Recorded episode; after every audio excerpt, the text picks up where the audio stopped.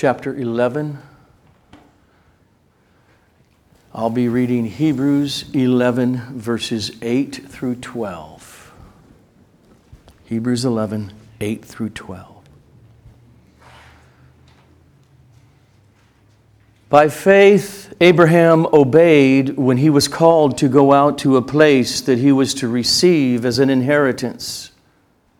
And he went out, not knowing where he was going. By faith, he went to live in the land of promise, as in a foreign land, living in tents with Isaac and Jacob, heirs with him of the same promise. For he was looking forward to the city that has foundations, whose designer and builder is God. By faith, Sarah herself received power to conceive, even when she was past the age, since she considered him faithful who had promised. And therefore, from one man, and him as good as dead, were born descendants as many as the stars of heaven and as many as the innumerable grains of sand by the seashore. Blessed is the reading of God's holy, infallible, inerrant word to our minds and to our hearts and to our desires and our affections. Father, thank you. We thank you for such a gift as your Son. He was a gift not only to us, but as he was a gift to Abraham and to Sarah. Because through him you gave Abraham the gift of faith, like you do to all his children and on this side of the cross through Jesus Christ and through that faith because of the cross of Christ. You justify dirty, rotten sinners like me. You're so good.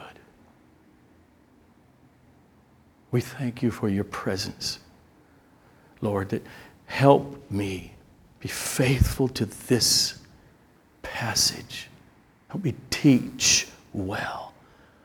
But don't leave us. Allow the Spirit who is so manifest here, even right now, to continue to cause our hearts to bow, to have ears to hear, to delight in you, that we would love what we see to the glory of Jesus. Amen. Well, as we work through Hebrews, we've been in chapter 11, I think, three weeks. What better place this morning to go in order to learn about the dynamics of what saving faith is, other than to Abraham, who is clearly called the father of all who believe, the father of faith. For Paul in Romans chapter 4 and in Galatians chapter 3, he puts Abraham forth as exhibit A of what does it mean to believe? What does it mean to trust God? That kind of faith that justifies sinners like Abraham or anybody who has fled for refuge in Jesus.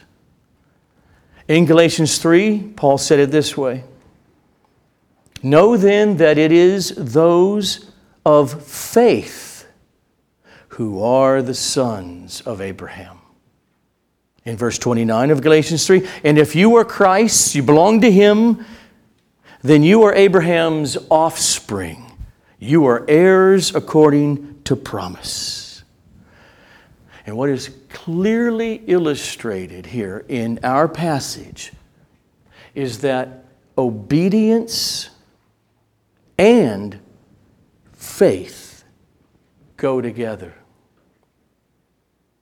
They are distinct, but they are inseparable. I've been a Christian for 43 years now in an American evangelical church.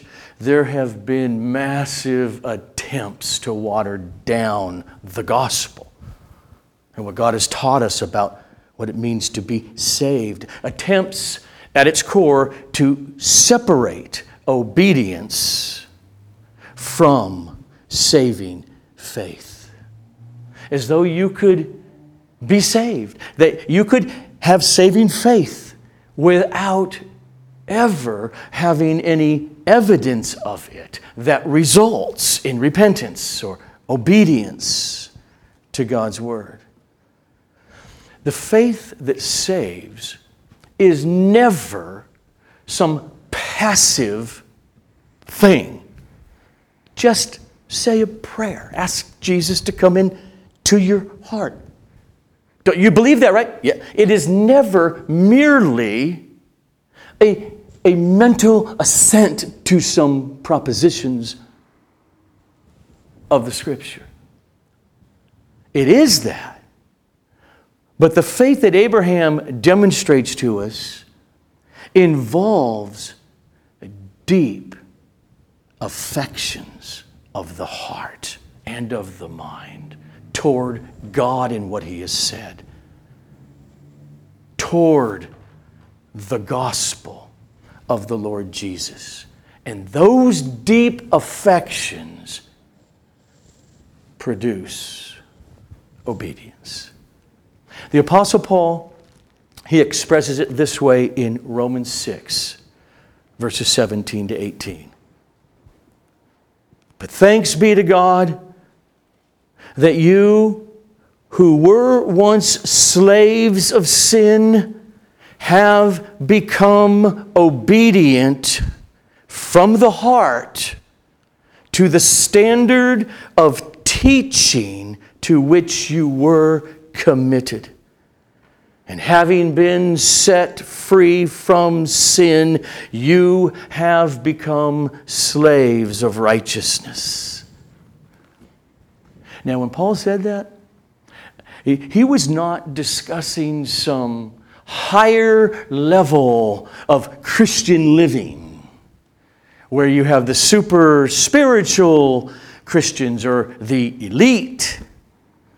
He was speaking of what it means to be a Christian. In much of the evangelical world in this last century, and what they've done, they're desperate. They're desperate to undo the idea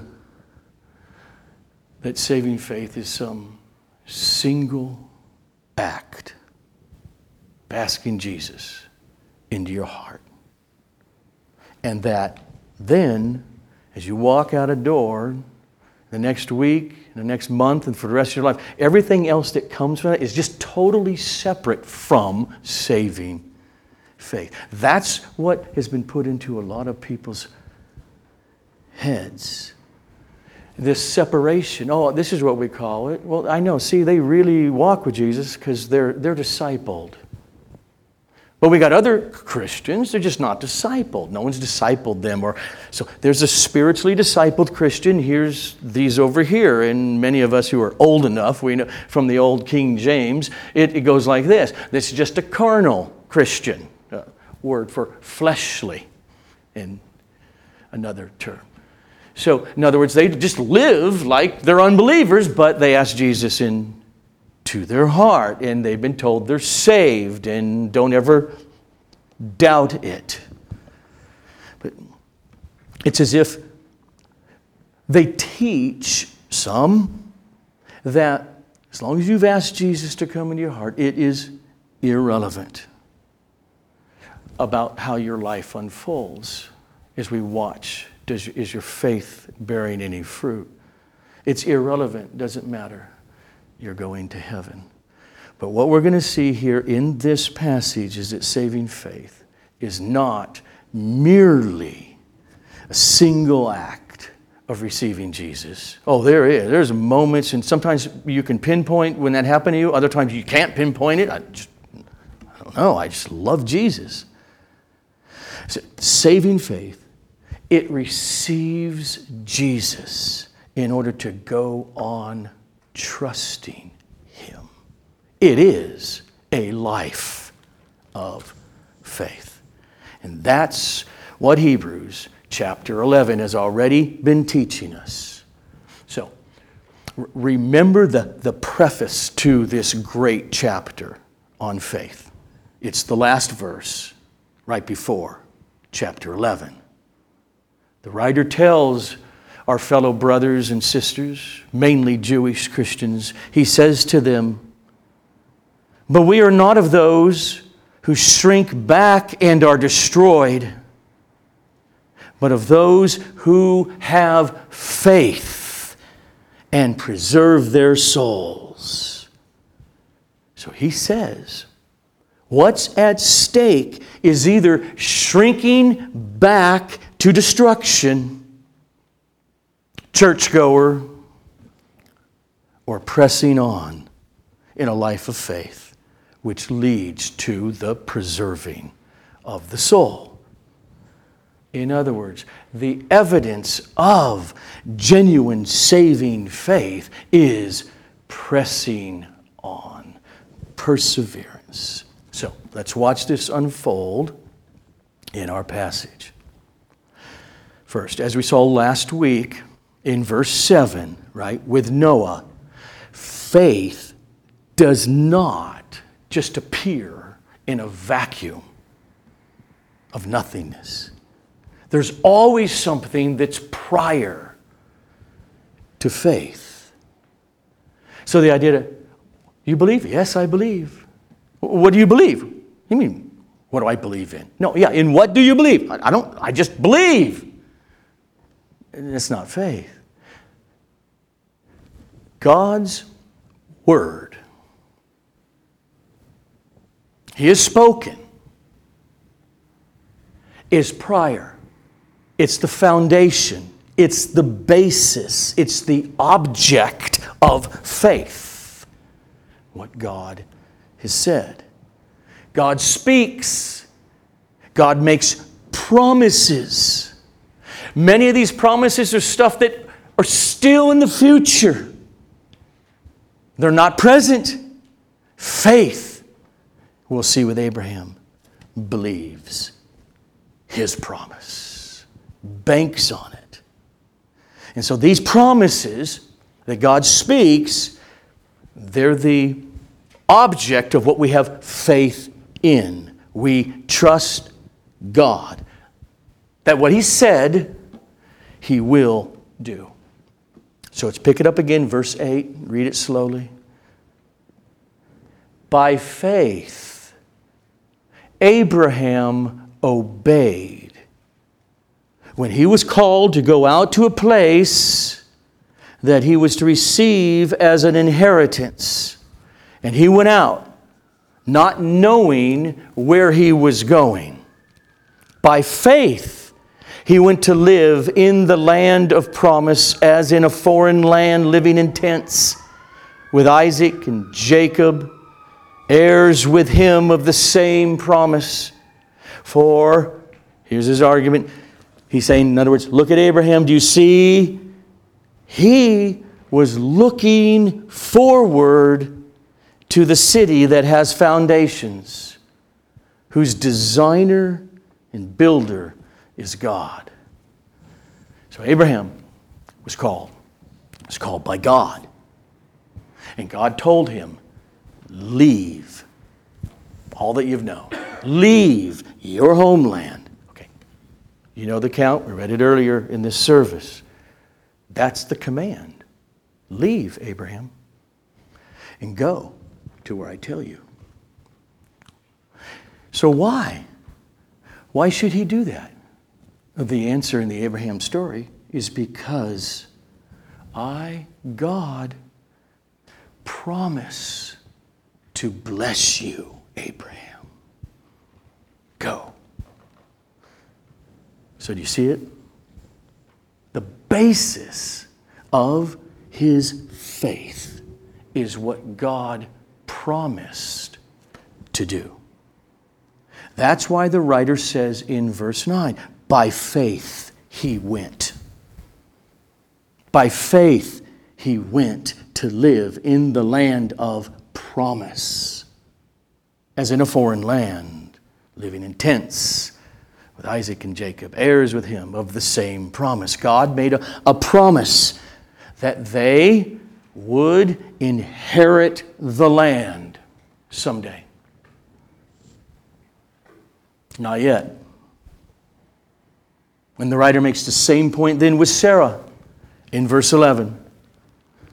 By faith, Sarah, Abraham's wife, she herself received power to conceive a baby through Abraham. Even when she was past the age, menopause is long gone, and she was barren when she was young, even though she was past the age, since she considered, here's her faith, him, Yahweh, God, faithful, who had promised. God spoke, and he promised that barren, old Sarah would have a baby. Notice faith, it regards God as faithful to keep his promise. So faith, it's, it's constructed on the foundation slab of what God has spoken to her or to Abraham. That that's, that's the ground on which you build the house of faith. There's something prior. Has God spoken to you? Remember how this writer, in writing this sermon, letter, most likely a sermon, began the whole thing back in chapter 1. He opened this way. Long ago, and many times, and in many ways, God spoke. God spoke to our fathers by the prophets. Now, on your phone or under those seats, or you brought a paper Bible in there, he's referred, the prophets are in here. God spoke to our fathers by the prophets, but in these last days, he has spoken to us by his Son. He has spoken. That's the answer to that question. And He has spoken to you because you're right here, right now. And when God the Son, after taking to his person human nature and becoming one of us. And on the other side of the cross, in his mortal human life, he spoke, and those words still ring through the atmosphere of mortals right now. He said it this way Come unto me, all you who are burdened heavy laden, been blessed enough to be ever conscious and present with the reality that we're all on a conveyor belt of death and judgment.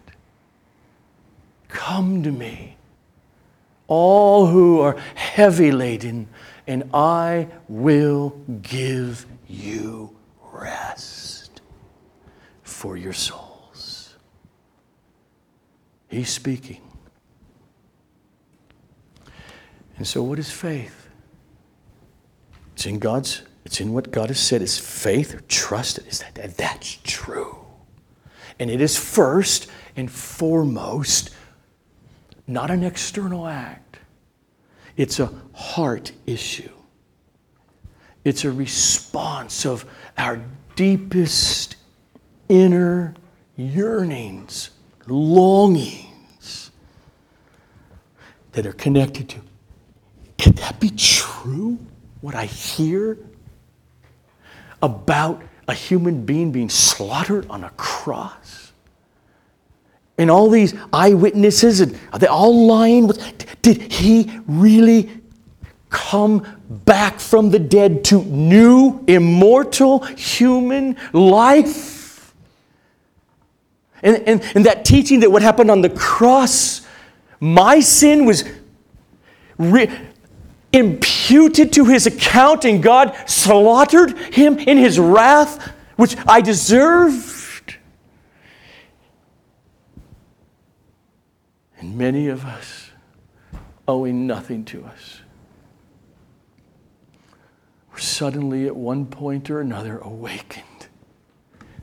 That's real. That's a hard issue. That's what faith is. And that is the only faith that saves. And one is saved or justified by faith alone, apart from any external obedience or acts.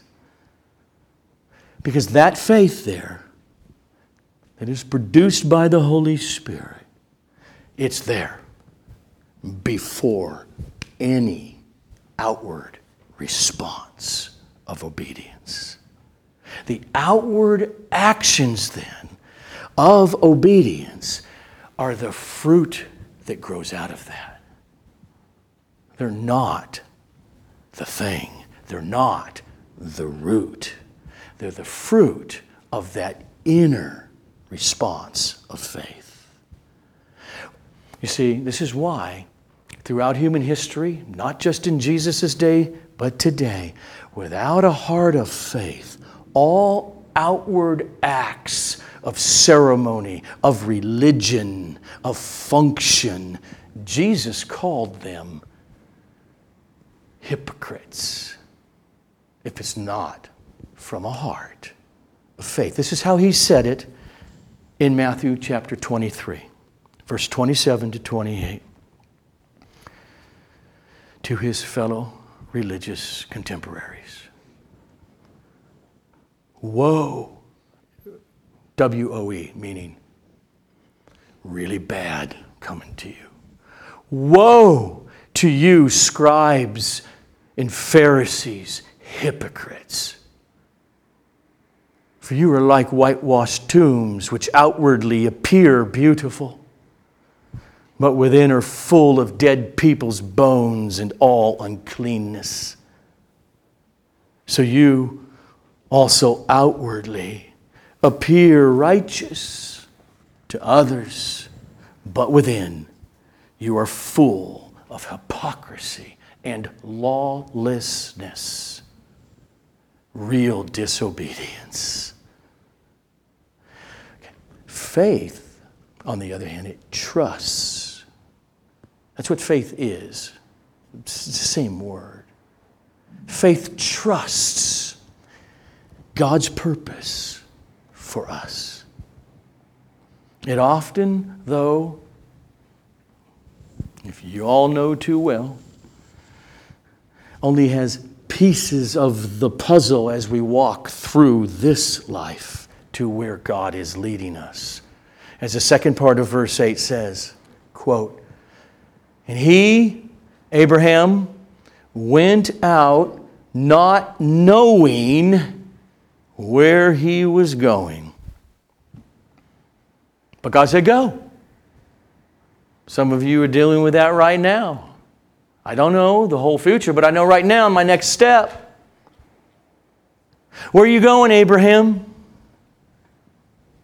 I'm not sure. But, but I do know that the God who created me and everything that is not God, the one in whom I trust, he said to me, Go. He pointed that way. And verse 10 tells us it's that faith that led Abraham to leave the security of what was known, the security of his home, to a foreign land and live in large tents and move around. Why? Why did Abraham do it? according to our text. Look at verse 10. For he was looking forward to the city that has foundations, whose designer and builder is God. There was something within Abraham. It was looking beyond, beyond even the physical land of Canaan. That's what drove him. Faith's main focus is not on the present reward, but it's on God and ultimately what he promises to do, which Abraham knew was long beyond his physical death in blessing all the Gentiles, all the nations through him and his descendants. Faith is not some simple positive thinking. Oh, what a person of faith, or some state of mind. Abraham had a deep faith in the midst of years and decades of dealing with sandstorms blowing through his tents, while all the while he owned no land that God promised. Uh, he ended up owning a little piece, right? To bury Sarah. And that was it. But God promised something. And that's what drove him. Like Abraham, in this journey, on this side of the cross, on this side of our death, in being with the Lord, still awaiting the resurrection of the body, things don't always go well down here. But in the midst of valleys, a saving relationship of faith can be really strong in the midst of the storms. This faith that we see in this passage, it doesn't deny reality. It's not mind over matter, and this faith is not unreasonable or unscientific. Abraham and Sarah reasoned that it is impossible for us to procreate. I mean, we couldn't do it when Sarah was before menopause. Something was wrong. They reasoned that, they knew that, they didn't deny that. That's where faith actually comes in. Because that's where God spoke then and promised that He would cause them to conceive Isaac. And so then we read in verse, verses 11 and 12. And, and this is, watch it, this, he's defining faith. That's where it comes in. They considered him. That's the point. In the midst of reason, scientifically, they considered him faithful. By faith, Sarah herself received power to conceive Isaac, even when she was past the age, since she considered him faithful who had promised. And therefore, from one man, and him as good as dead, very old, were born descendants as many as the stars of heaven and as many as innumerable of the grains of sand by the sea shore. So, the foundation of their faith was what God promised. And that faith was something that happened internally in their heart. And it is that heart connection with the promise, that's what faith is, which is the root of outward obedience, of, of changed conduct. And that's how our passage begins. That's what it means when it says, By faith, there's the means. Abraham obeyed. You see it in what he did. God commanded him, and he went. That work of obedience was not a legalistic work. That work was not, okay, I got faith. Oh, then God said, okay, now I'm going to obey. That, that obedience was not something that he added to his faith. When you do that, you get Paul very angry at you. Ask the Galatian churches with the Judaizing gospel infiltrating. That's not what that obedience is.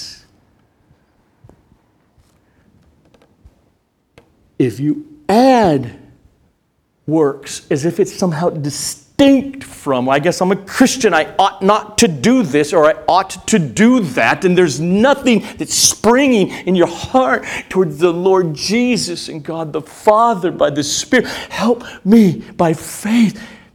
Yes, where else shall I go? You got the words, tell me what to do. When you say, I guess I'm supposed to, that's when you're tripping over into legalism. But see, the text says, no, no, no. By faith he obeyed. It is the obedience of faith that springs from faith. He left his secure home in Ur of the Chaldees to live in tents. And notice the text Abraham, why did you obey God when he called you to leave and to go? His answer, because he offered me a deal I couldn't refuse. What do you mean, Abraham? What I mean is, I was looking for true happiness. I was looking forward to the city that has foundations, whose designer, is not a human being, not a mortal, whose designer and the builder of it is God. How could I not go? That's faith. Like Abraham, saving faith changes the way you live. Your new direction in life, the choices that you now, on this side of your initial faith, you start to make different choices.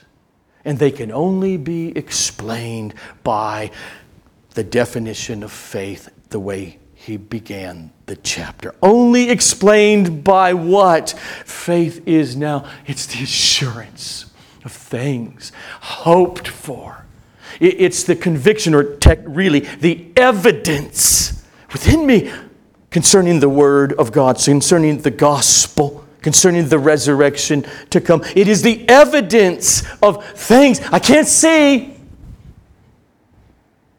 There's still future, but he said. That's the passage. What does this have to do with us? Everything. Remember once again the preface to the chapter 11 of Hebrews, all about faith. But we are not of those who shrink back and are destroyed, but we are of those who have faith and preserve our souls. And, and he will go on to say in chapter 12, right, verse 14, to, to every professing Christian as he says it to these professing Christians, these words strive. Strive for the holiness without which no one will see the Lord. Our text is showing us that the key to holiness, to Christian obedience to God in His Word, is not something added to faith, but it is faith in the truth. It is the, the treasuring of Jesus. It is your heart, as Paul would say, only because the Spirit of Jesus has been poured out into you, if you're a Christian, that cries out when no one's looking, Abba, Daddy, Father. And you're talking to the Creator of the universe. All believers, then, if that's happened to you, see, that's the question. Paul knew. I go in to area after area, in each town in the area, and I preach what God has said and done. I preach Christ crucified. No one can possibly believe if they're left to themselves. That's what he says. Here, here's how he says it I preach Christ crucified. First to the Jews, and to the Jews, that message is a stumbling block. They just fall on their face. They can't hear. And then to every other group, the rest of the world, who are not Jews, it's stupid, it's foolish, and they'll perish in their sin. And if that's all Paul said there in 1 Corinthians 1, then it's over. Though Jesus went to the cross, nobody would ever be saved. But he then, the next thing he says is, but. But as I do that, but to those who are called, and he seems to mean every single person that will be called.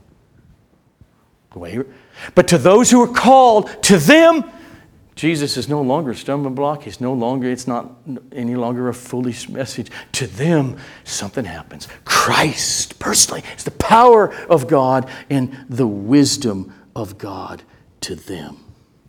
When that happens to a human being, it's called faith. They're saved, they're justified. That's what puts you now into a battle you did not have before.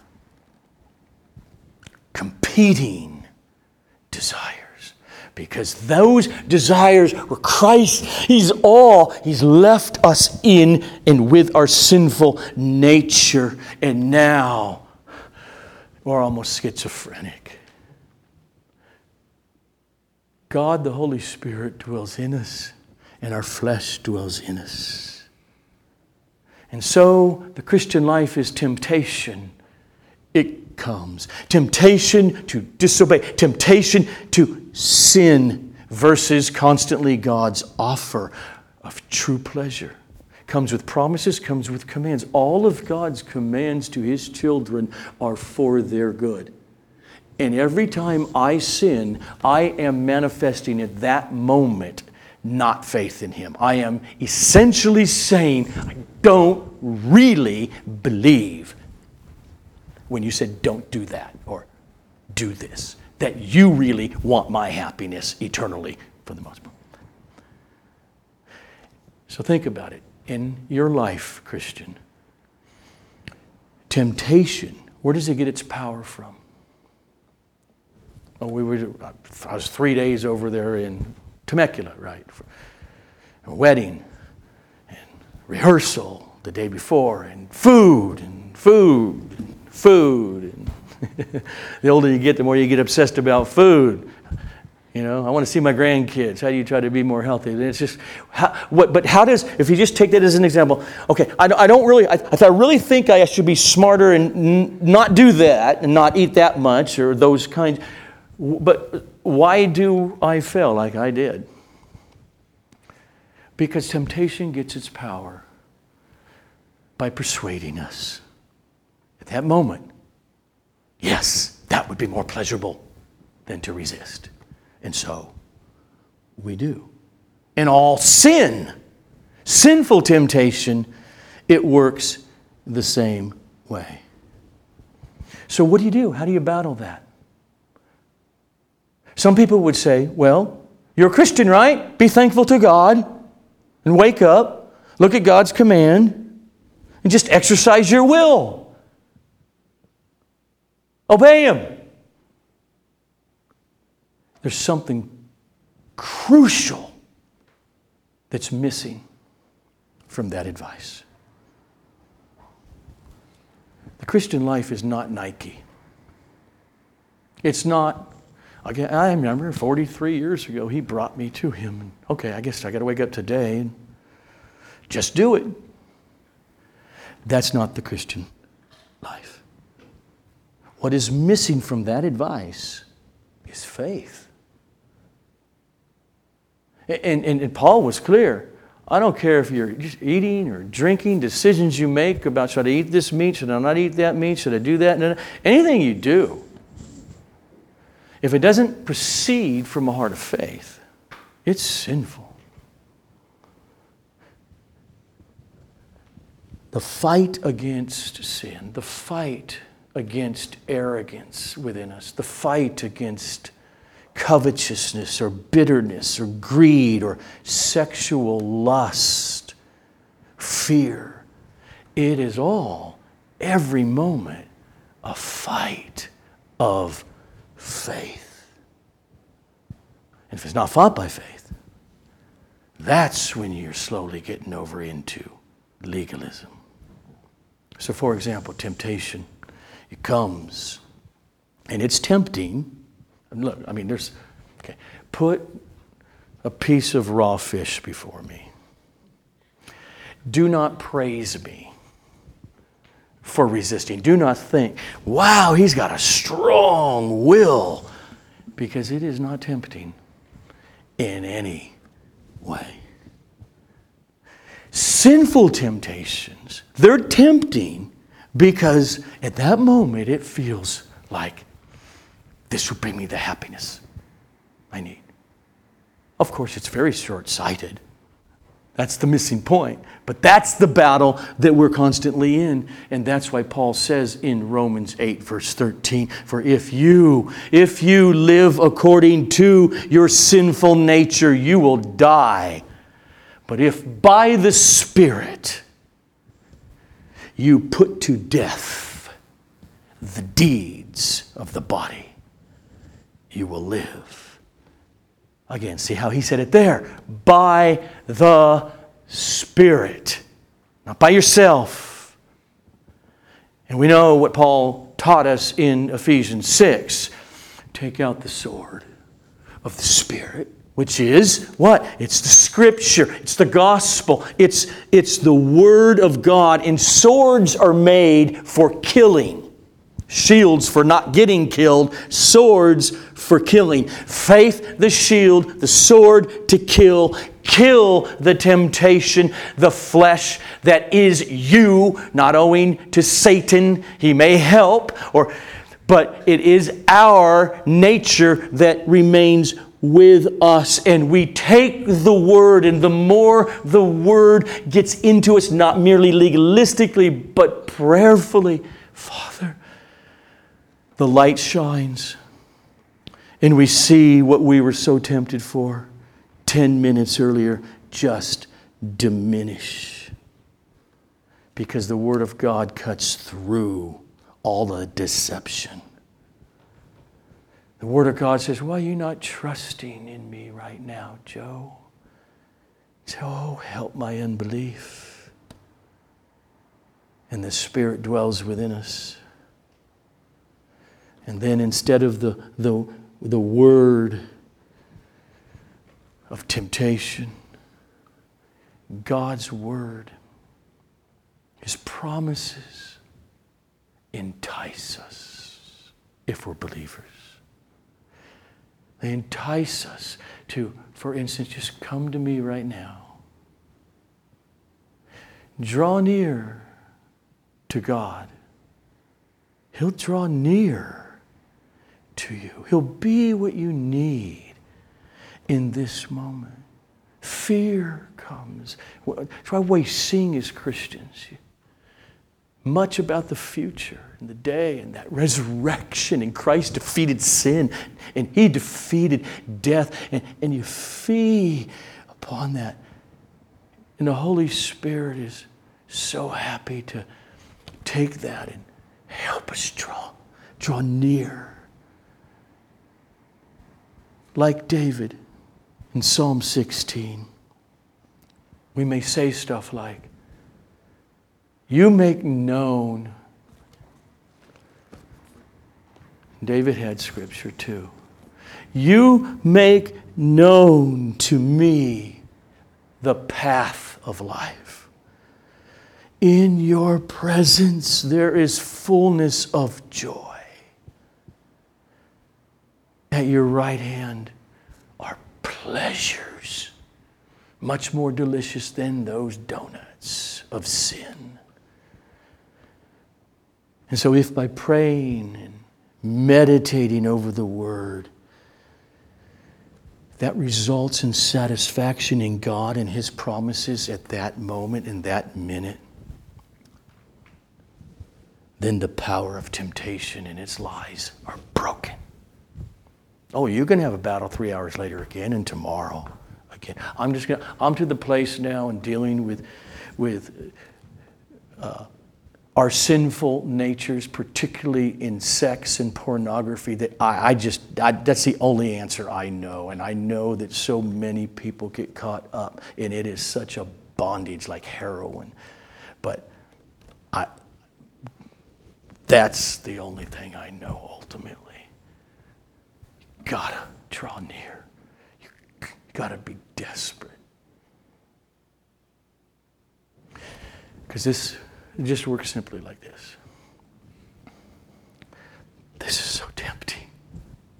I gave in yesterday. Am I going to give in again today? Feed upon the word, meditate upon the word, and then something changes. It's still the same temptation that you see it for what it is. It's a bowl of stale Cheerios. But right beside it, with the word of God and God's promises, there's a sizzling ribeye steak. And you know what? Now, see, now it's like you're relaxed. That's easy. Let's go worship.